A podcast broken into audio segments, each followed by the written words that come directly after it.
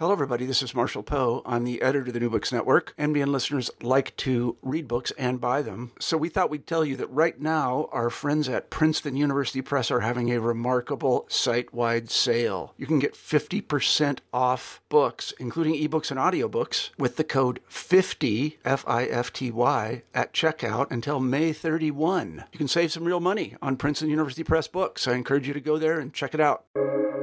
Welcome to the New Books Network.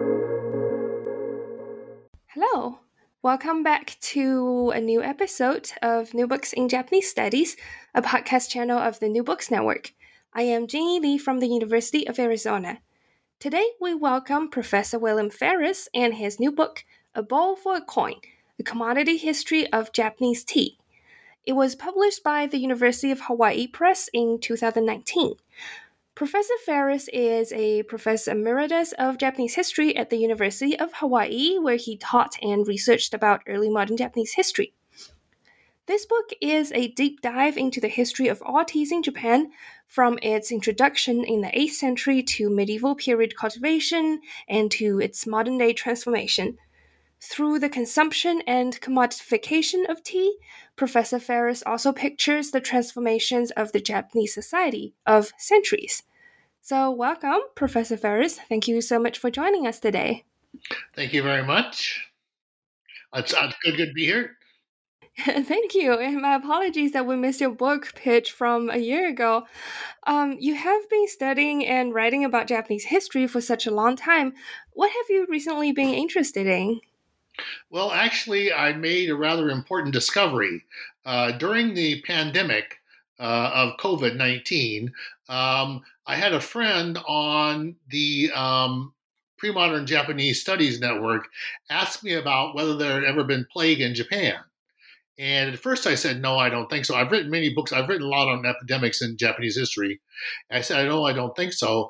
But then I began to look at the evidence again, and I found what I think is probably the plague that came into Japan uh, both in the late 9th and early 10th century, and then most importantly, brought in by the Mongols in the 13th and 14th century. So, if that's true, that will be a really big discovery. It's not exactly 100% certain yet, but uh, I'm, I'm hoping to publish a paper on that very soon. Wow, exciting! I look forward to reading it then. Um, so, what? Why did you choose to write about tea? it's quite different from uh, some of the topics you've written about over the years. So why tea? Well, uh, there were actually two reasons. First of all, um, when I went to the University of Hawaii, I was the Sen Distinguished Chair in uh, Traditional Japanese History and Culture. And one of my duties there was to work with Urasenke, which is a Japanese tea lineage, tea, tea group, and work with Dr. Sen Genshitsu, uh, the, the former head of Urasenke. and I taught a course on tea. I wasn't interested in tea at all, and I'm I still am not really terribly interested in the tea ceremony, but as a result of writing that course, I thought about you know there's so much that's written on the Japanese tea ceremony on Chanoyu, but there's really nothing written on tea as it was consumed daily or as a kind of economic commodity. And so I thought, can I do this? And I got a grant from Fulbright to go to Japan in 2010, 2011. Began researching. It was it was very hard at first because everything you came to was chanoyu, was with the tea ceremony. And then uh, I found a scholar in the Kyoto Nara region who wrote some things on tea and on the farming and processing and trading of tea. And that led me into other things. And then I found more and more, and gradually it became a book. That's awesome. Um, so before we talk about the history of tea in Japan, what are some of the key factors about tea that would help us understand your points made in the book? Since it's such, um, you know, it's such an everyday object right now, and we rarely think about what it is. What is it about tea um, that well that makes it such a everyone's favorite beverage. Um, so what about some of the I guess the scientific aspects, the factors about tea that we should know? Okay, first of all, uh, almost all teas come from the same plant, and that plant is Camellia sinensis. And that's true of green tea, that's true of most white teas, and it's also true of black tea that you drink. So no matter what tea you're drinking, you're probably drinking a, the tea from the same plant. The difference in green tea is that you may often be getting actually the ground up leaf, particularly if you drink powdered tea. You'll be getting the ground up leaf, and in black tea, you only get the uh, the liquids that come off the tea when it's put into hot water. So that's that's one difference. Um, I would say that there are things to know about tea. About the, not every place in the world can grow tea. You need to have a fairly warm climate, like Japan. If we look at the history of tea growing in Japan, uh, most of the areas uh, where it can be grown are warm. Uh, there's actually a line you can draw in Japan. It, it doesn't grow very well in the north of Japan, so it needs to be warm. You need to have lots of rain, and Japan has lots of rain, so that that's good. And the other thing you need to have is loose, sandy soil, so that when the rain comes in, the the water will dissipate, go down to the roots, and then go away. You don't tea doesn't grow well in swampy areas. So so uh, that's part of the growing of tea, but then uh, you also have the processing of tea, and there are probably as many ways to process tea. And by processing tea, I mean once you pluck the leaves, uh, sometimes you steam it, sometimes you stir roast it. Uh, some you always do different things. There are lots of different ways to process tea, and because of that, we have many varieties of tea. So, and then of course, and then of course, tea tea has been traded and it's also it's also a gift in Japan. It's very popular as a gift for people, and then it's also uh, popular for a while. It was a tax item, so it's it's it, if you think about farming, processing, and trade, it's it's very interesting. And then uh, tea has also left a very important imprint on the culture of Japan and on China and on to some extent on Korea and also on Vietnam all areas that, that are important for exporting tea in the world. Uh, and those imprints run from poetry to art to advertisements to TV commercials, all sorts of things. So how was um how I guess and when was tea first introduced to Japan? Um and when it was first introduced, who consumed it and how did they enjoy it? How how was it talked about? Are there any textual or visual materials that portrayed uh, tea being introduced or consumed in the in its earliest stage in Japan? Tea was probably introduced in Japan. We don't know for sure because we don't we don't have the records that uh, there is a sort of a mythological story about the introduction of tea that links it to a famous emperor in Japan in the early 800s. But uh, scientific e- evidence and genealogical evidence, they've, they've looked at plants in China, Korea, and Japan, and they found a link. And they think that the that tea it was introduced in Japan probably sometime in, in the early 700s, maybe maybe even as late as 750. At the same time, it was introduced into Korea. So the, the although tea is not as important in Korea as it is in Japan or China, it was also introduced into Korea. And it was brought into Japan undoubtedly by Buddhist monks, because those are the people who drank tea in China, in Korea, and in Japan. And if you look at the history of tea in Japan, uh, the tea serves as a kind of uh, network former. It forms a network among all of the Buddhist monks, whether they're Chinese, Korean, or Japanese, and they, they give it back and forth as gifts, and they drink together, and they really enjoy their tea. So um, that's how tea was introduced. It was first, uh, so it was it was probably at first farmed not very widely in Japan and not very well, and probably some bushes were planted that when went then went wild. But the most important thing was the processing of tea, and tea was processed on a kind of grinder. It's called a druggist, druggist mortar, and the druggist mortar looks like a wheel that grinds into a trough.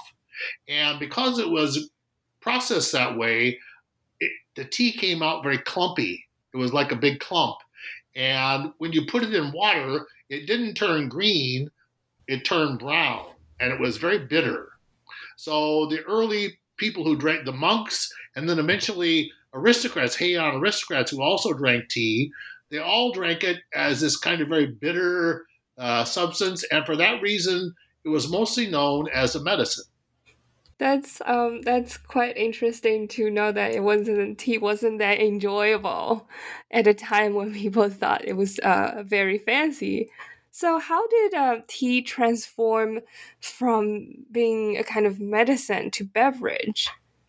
Well, it's a long story, and even today, if you notice, uh, when people think about green tea, they think about its medicinal effects. They, they say, well, isn't green tea good for preventing cancer?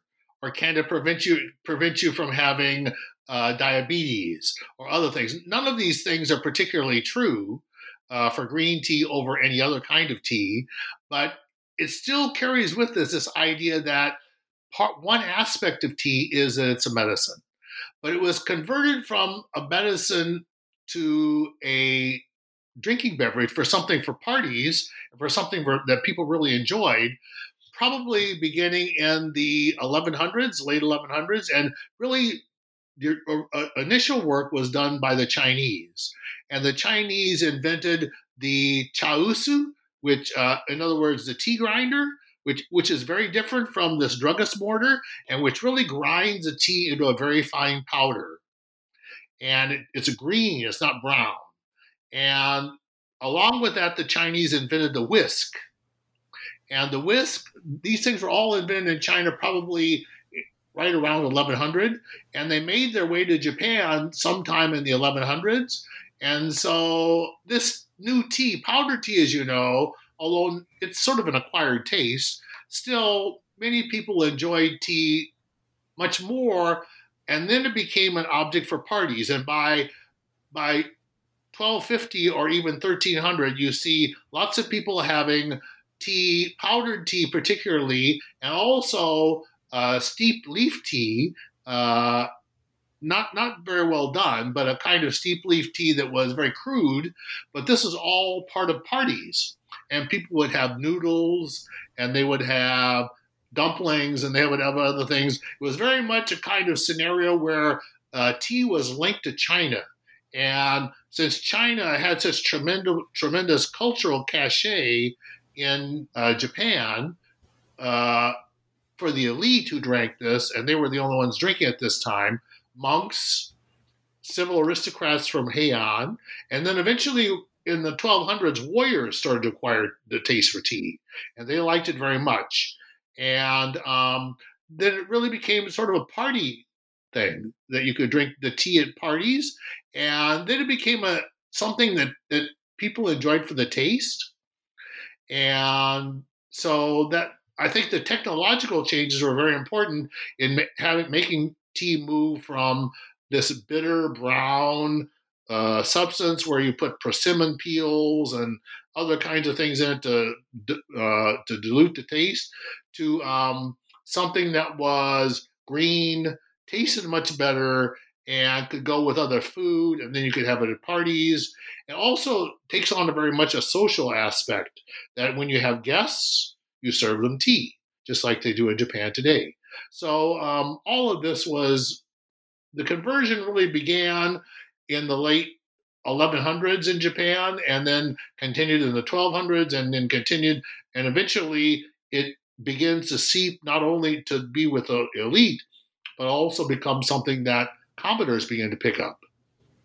Fascinating. And is this where uh, the, this phrase of bowl for coin came from?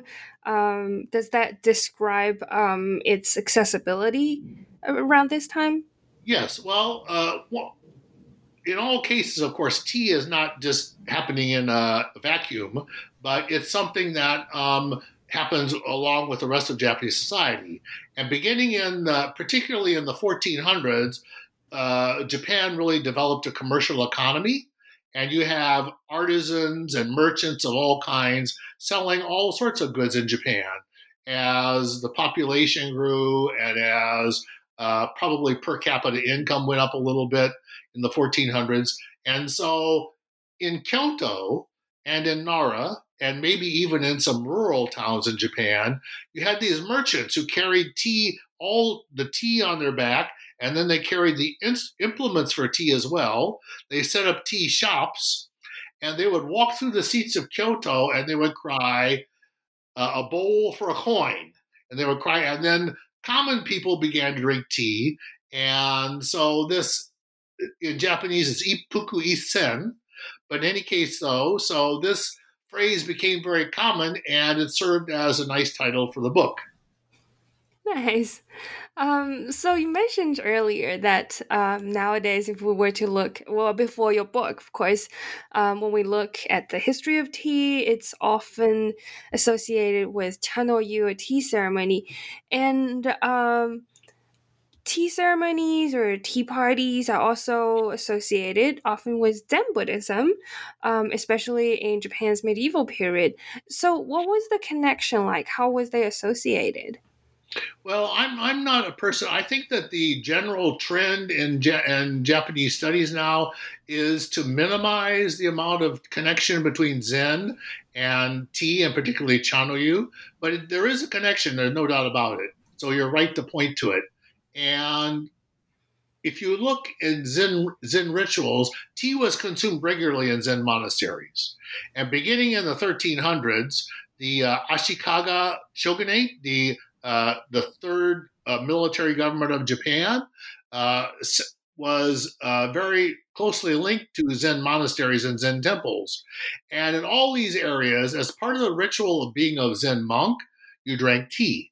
And you drank it with meals, you drank it in various rituals. So it was very much a part of the Zen existence to drink tea.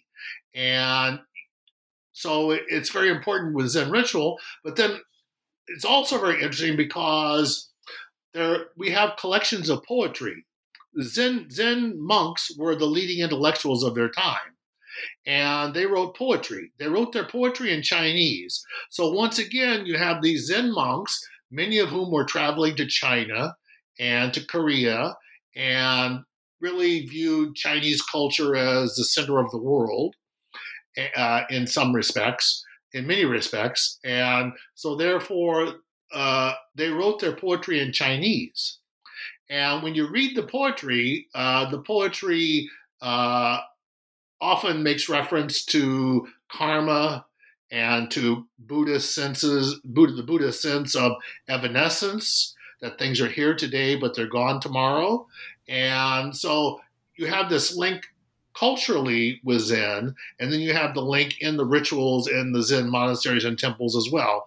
So it is an important link, but I just don't want to overdo it. The, er- the early temples that where monks drank tea were all much earlier sects, and they, they like tea as well. Right. So that's one thing that I've been curious about for quite a while. Um, is that when we talk about the the connection between green tea and what tea ceremony and Zen Buddhism, um, well, what happened to the other sects of Buddhism? There were a lot of other um, sects of temples. Um, so in your in this um, in the text that you looked through, were there any indication that that they were also drinking tea um, or holding hosting tea ceremony in other sects of Buddhism? The uh, I think I think you have to distinguish between drinking tea and the tea ceremony. The tea ceremony doesn't really begin, get its beginning until probably the second half of the 1400s, or maybe even the, and certainly the 1500s, with the famous uh, Sen Sen Rikyu that you probably know, uh, and he he was a figure of the 16th century. So the the tea ceremony, as it's practiced today, really got its beginning in uh, 1500s, and late 1400s and 1500s. But before that time, Buddhist temples of several sects, and I don't know if you want me to name the sects or not, but there were like Kegon, Ritsu, Shingon, all of, all of those uh, were very famous for their consumption of tea. And there's there's a, a temple uh, called Shomyoji, which sits today in Yokohama and it's it's related to the Kanazawa Hojo, who were uh, a family of warriors that served very high positions in the Kamakura Bakufu, Kamakura military government. And that temple was not a Zen temple, but it was a Ritsu temple. And the Kanazawa got a lot of their tea from Shomyoji. Shomyoji also had fields where they grew tea. They had uh, estates where they where the peasants were supposed to farm tea. So for all of these reasons, then tea was something that was associated with just Buddhism in general and as a way of networking with monks. And you network with Chinese monks and you network with Korean monks and they all work together. So I have this vision of a world uh, unlike what we're usually taught of kind of horizontal relationships among monks of all kinds in these different areas. And I think that the cultural differences between China, Korea, and Japan, among the elite anyway, meant much, much less. And rather, the tea joined them all together.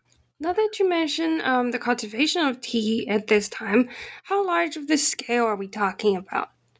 How large? How large is the usual tea patch?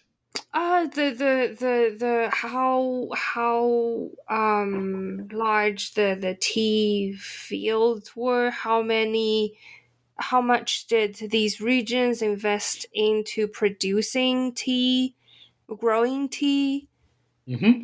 Okay, well, um, the uh, we really get our first information on the size of tea fields uh, beginning in the 1300s and 1400s and 1500s. Tea fields are incredibly small. I mean, they might be one tenth of an acre. And one thing that uh, definitely points to the development of tea in Japan is that uh, organ- temples, other organizations, other people, and peasants as well learn to cultivate tea. You know, you have a have a paddy, a rice paddy, and then you have the rows around the rice paddy. So and they're raised. Uh, the the the furrows around the rice paddy, and the the uh, Japanese farmers learned to cultivate tea on those furrows. So you had very small fields. You had um, sometimes it would be like a house garden of tea, just tea for the family and um, then there would be tea on the uh, raised portions of the um, rice paddy. And so you're talking about something where tea was not tea was widely cultivated, but it was not cultivated in acres and acres, but it was cultivated rather in a tenth of an acre or even areas less than that. Now, entering the Tokugawa period, so entering the um, 17th century, there was a significant growth of population as well as um, advancement in agriculture scales and techniques. So, how did the production and consumption of tea transform during this time? Tokugawa period is really, uh, in many ways, sort of the heyday of, of, of, green tea in Japan. It's the it's the best time for tea, uh, particularly during the 1700s. Uh, cultivation spread uh, in Japan. Not I mentioned that tea is limited by temperature, and if you think of Japan, if you draw a line between just north of Tokyo and across uh, Honshu to over to Niigata, that that is the kind of the natural limit of tea. But in the Tokugawa period, peasant those Japanese peasants were really pretty smart, and what they learned to do was cultivate tea everywhere in Japan almost to the very northern tip of Honshu. And they did this through various means.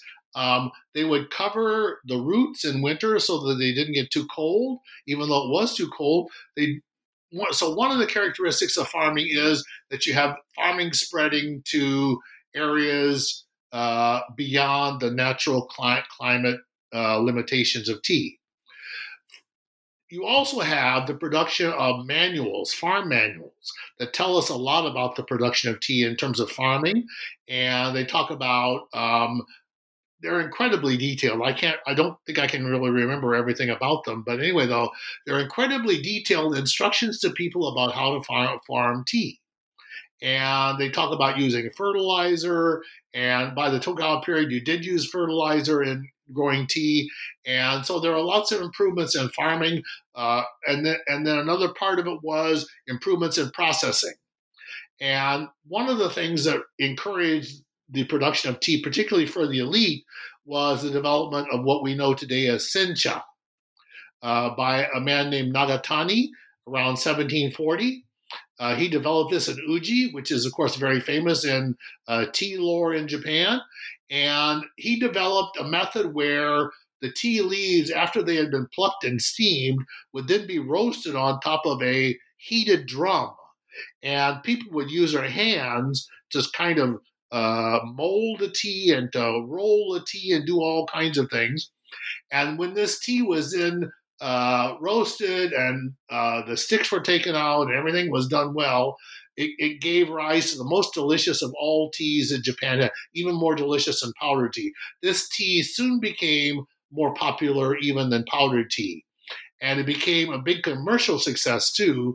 And it was um, cultivated very uh, widely in Japan. But one thing you should also remember is that most of the people who drank tea in Japan in the Tokugawa period were farmers. And many of them did not have the sophisticated knowledge to do sencha, but instead they did bancha. They did very uh, rel- relatively low grades of tea. And by far, the majority of people who drank tea in Japan in the Tokugawa period drank this uh, lower level kind of tea, bancha, which was much simpler but was still very delicious. So all those things were important. Probably the most important thing of all, though, was the development of commercial networks. And certain certain regions begin to specialize in tea, like Shizuoka and Uji and uh, parts of Omi province and Ise and other places, all specialize in tea. And then they be, begin to get the trading of tea. So by the time you get to the end of the Tokugawa period, you have Japan is just a wash in tea varieties. There are all kinds of tea varieties. And today, if you go to a place in Kyoto, uh, I believe it's on Shijo Avenue. I'm not sure, but anyway, I, I think it's called Fukujuen. Anyway, though, you can go there today and you can order whatever brand of tea you want, and you can get it from any place in Japan. So uh, it was very important that people uh, during the Tokugawa period learned or developed the knowledge to make all kinds of different teas. So there, there were changes in farming, there were changes in processing, and then there were commercial changes. Tokugawa is really the big period for tea. So, if um, a ordinary person in the Tokugawa period wanted to, well, just drink tea during a day, where would they be able to get them? Do they usually make them at home, or are there places in the streets that they can go to to just casually buy a cup of tea? Both. Um, as I said, most of the population that was drinking tea were peasants, and as I sort of indicated earlier, peasants. Uh, who farmed all kinds of fields. Uh, around the edges of the field would grow tea bushes. And then they, then they would pluck the tea, and generally this was for home consumption. So a, a lot of the, probably the majority of the population got their tea by growing the plant, and then uh, during the tea, tea ripens in April, the, the tea is ready to be plucked in April. So that's not that's that's just before the busy period in planting rice. So that the timing works out really well. And then once you've done that, then you can process the tea in whatever way you're going to do it. You can roll it, you can steam it, you can roast it, you can do whatever you want to. And then you have tea for home for the whole period. So it becomes something that's done by farmers. But then certainly there were one of the one of the important developments Tokugawa period is the development of big cities uh, like Edo and Osaka and Nara and Kyoto and other cities. And in all these cities, you found merchants and you found you could find even restaurants where tea were, tea was available. There's a specific this particular kind of uh, uh, store that was called a chaya, and the chaya was where you could get tea. Uh, unfortunately, uh, in order to attract customers, uh, they made the people who served tea at uh, these chaya at these tea tea stores mostly women, and so the chaya or the tea store became associated with uh, other things, shall we say, than tea. Uh, if you get my meaning, with a kind of the the feminine virtues and things like that as well.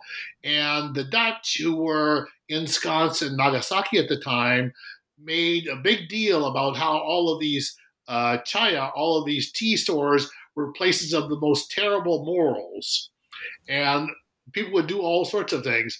But you could go to a chaya, you might get it from a merchant on the street, or particularly if you're a farmer, you might grow it yourself.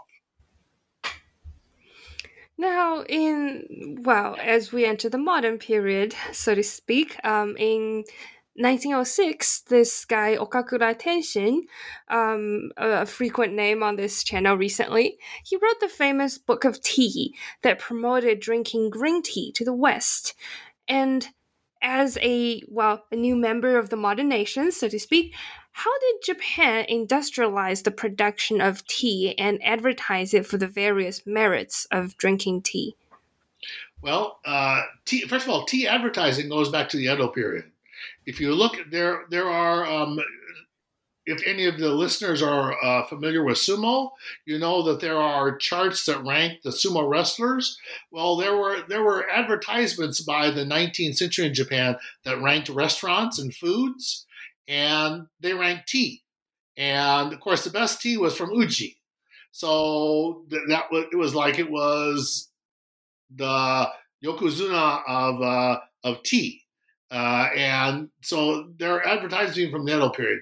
But in the modern period, then uh, one of the things that's very important to realize about tea is that uh, so Japan is forced open by the United States and by the European nations.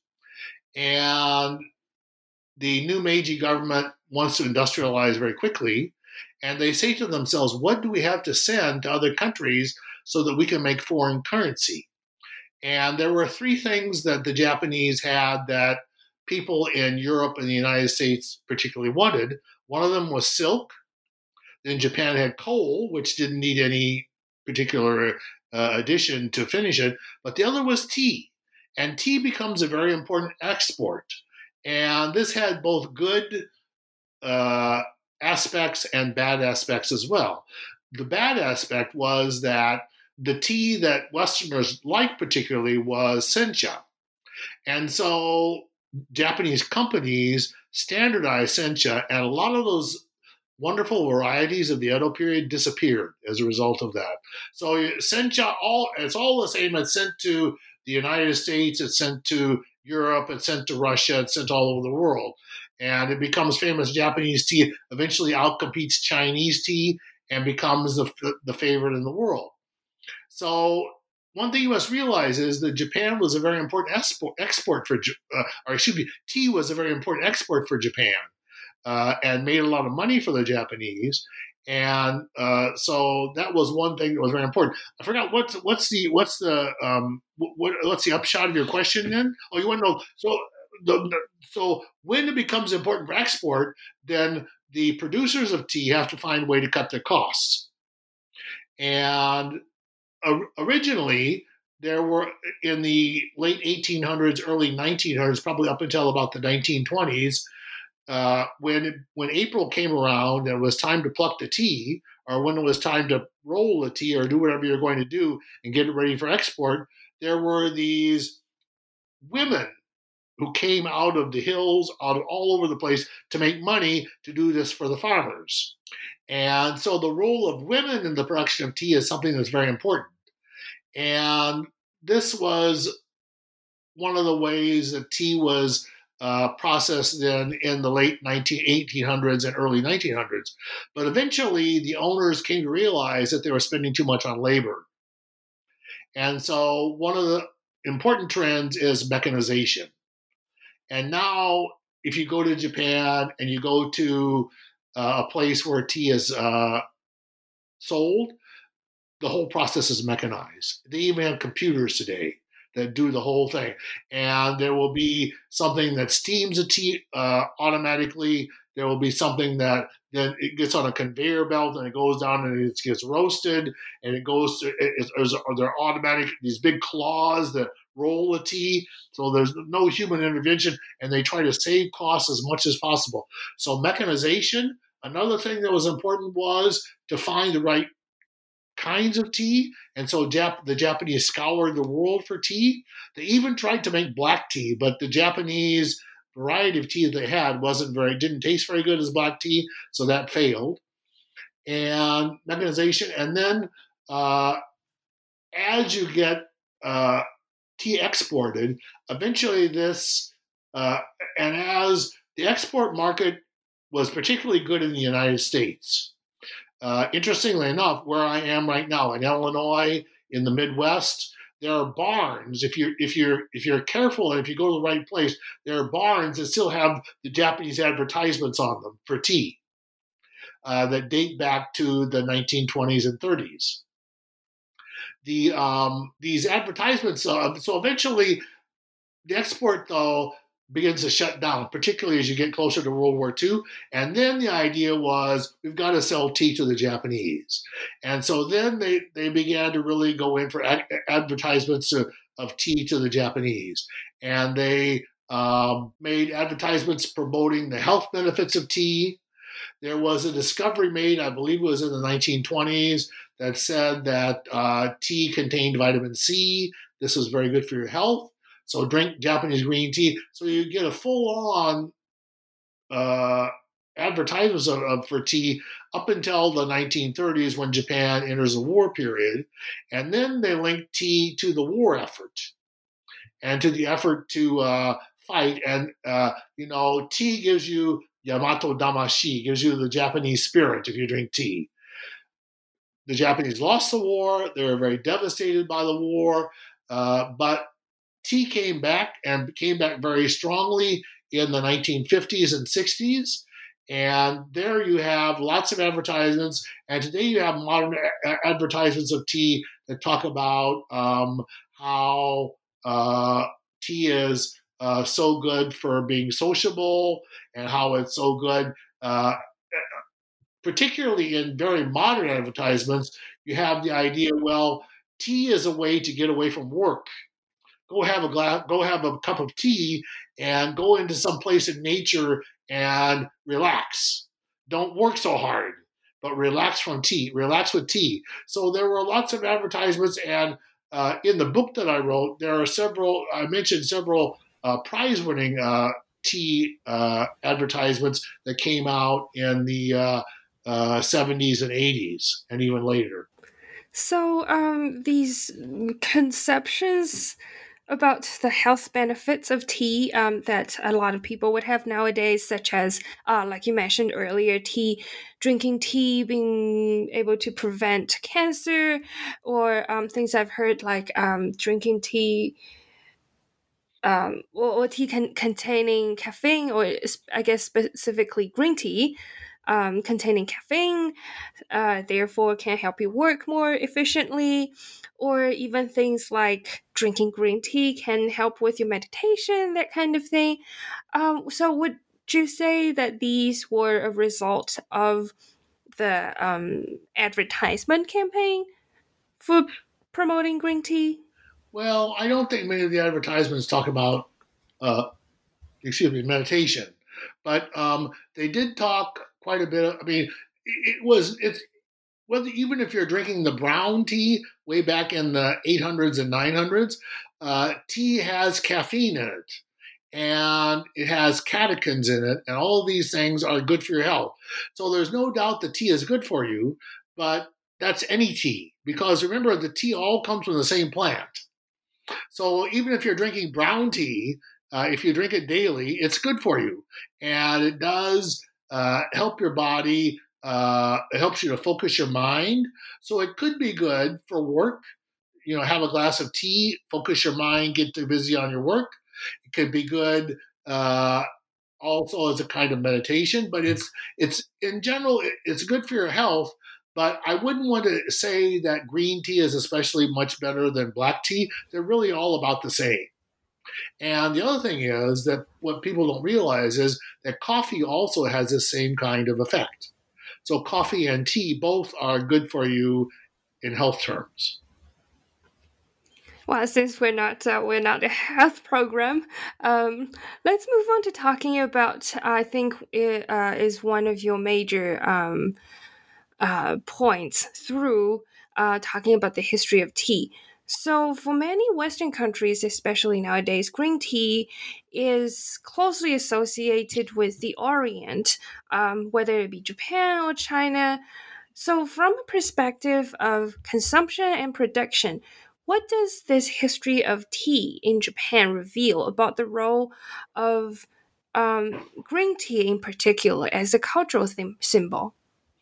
Uh, it's I think it's it's a cultural symbol of Japan, and I, am pretty sure that I mean it's considered in Japan to be a uh, a kind of noge butsu. So you know, and that's Japanese, but what it really means is that the production and marketing of tea is a kind of art.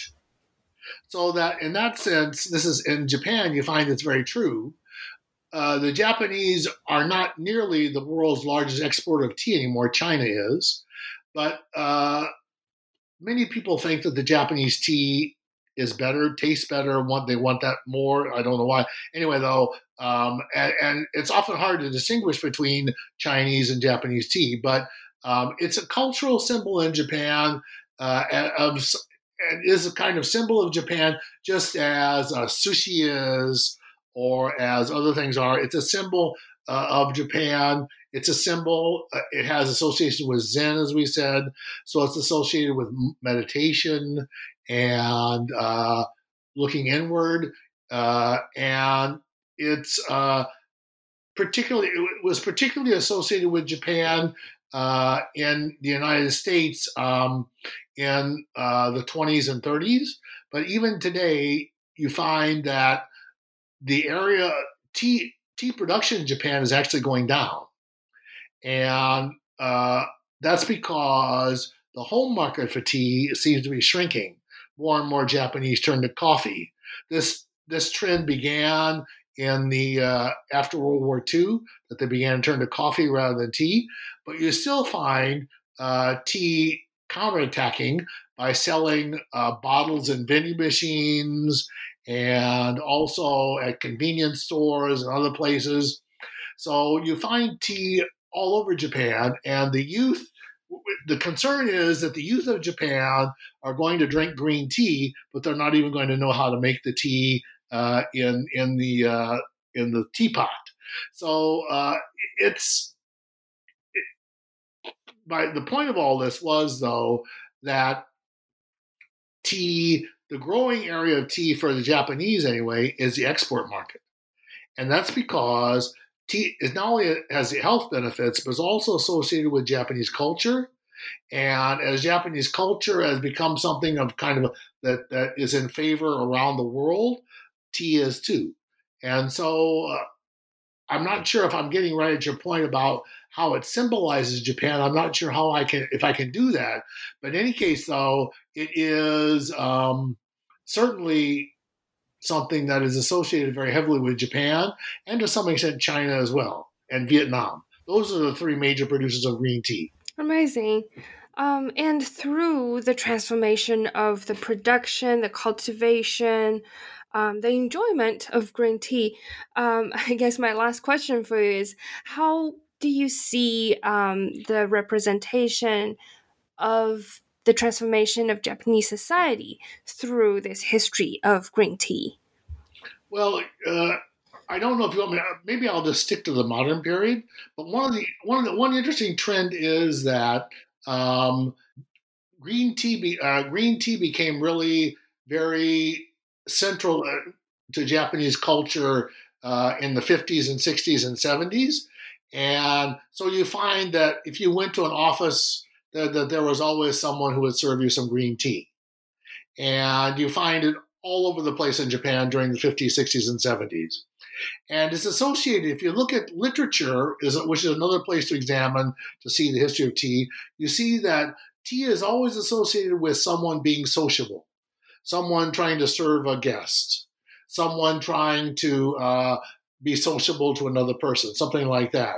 And so tea is was always something that was known for sociability up to that time. If you look at modern uh, iterations of tea, however, uh, now there are manga characters that are known for their tea. One of them is called Hyogemono.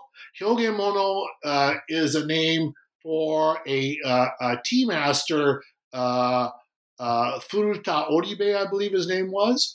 Uh, in any case, so he's called Hyogemono in the manga, and he was known not only for liking tea, but also for liking tea cups and tea bowls that were very warped and individual. So now he is this this character who's known for his individuality and for standing out from the crowd. So tea has gone from something that is part of the crowd to something now that you drink if you if you want to be an individual. If you want to be different from the crowd, you drink green tea, and that's in the mo- that's in the modern period. This is all very fascinating, and um, thank you so much again for your time and joining us um, on the channel today. You're quite welcome. I enjoyed it very much. I hope that I uh, got some people to drink some tea, and I hope that I also uh, uh, enlighten people a bit about uh, the book and that they will enjoy it if they pick it up. Yes, I, am sure um, next time we drink tea, we'll all have much to think about. Um, so, for our listeners, thank you for tuning in. This is New Books in Japanese Studies with Professor William Farris and his new book, A Bowl for a Coin A Commodity History of Japanese Tea. I am Jenny Lee, and I will see you soon.